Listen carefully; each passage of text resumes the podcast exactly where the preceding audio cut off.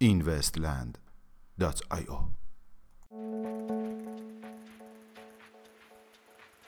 سلام. با این وستیلی یک شنبه 23 تیر ماه 1398 در خدمت شما هستیم. لایحه‌ای تحت عنوان دور نگه داشتن تکنولوژی از اقتصاد به نقل از وبسایت خبری دبلاک اخیرا لایحه‌ای تحت عنوان دور نگه داشتن تکنولوژی از اقتصاد توسط کمیته خدمات مالی ایالات متحده آمریکا منتشر شده است که بر اساس این پرونده یک پلتفرم دیجیتالی به هیچ عنوان حق تولید یک ابزار مجازی قابل مبادله و قابل ذخیره را ندارد.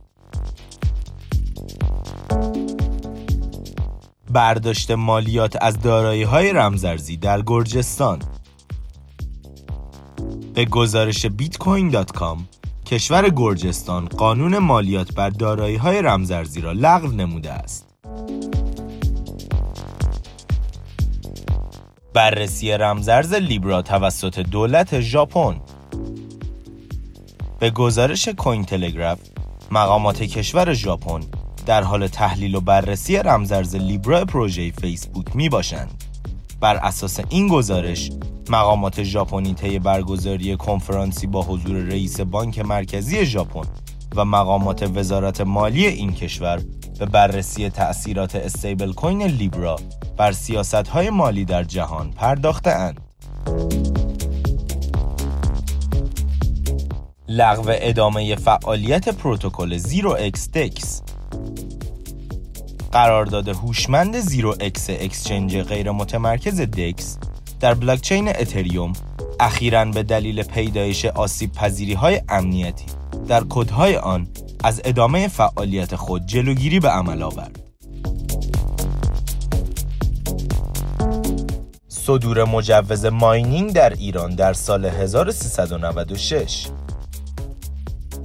روزنامه وطن امروز با انتشار سندی مدعی شد که اولین جواز تأسیس فارم بیت کوین در سال 1396 توسط وزارت ارتباطات و فناوری اطلاعات در فرودگاه پیام کرج صادر شده است.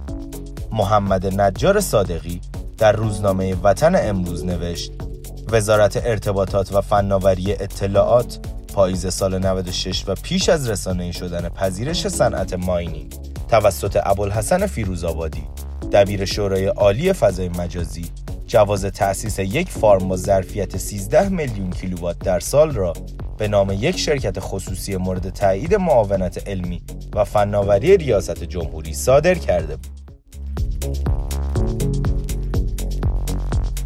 میانگین قیمت 24 ساعته بیت کوین 11310 دلار میانگین قیمت 24 ساعته اتریوم 268 دلار و 28 سنت و مارکت کپ کلی رمزارزها به حدود 306 میلیارد دلار رسید که نسبت به روز گذشته 11 میلیارد دلار کاهش یافته است.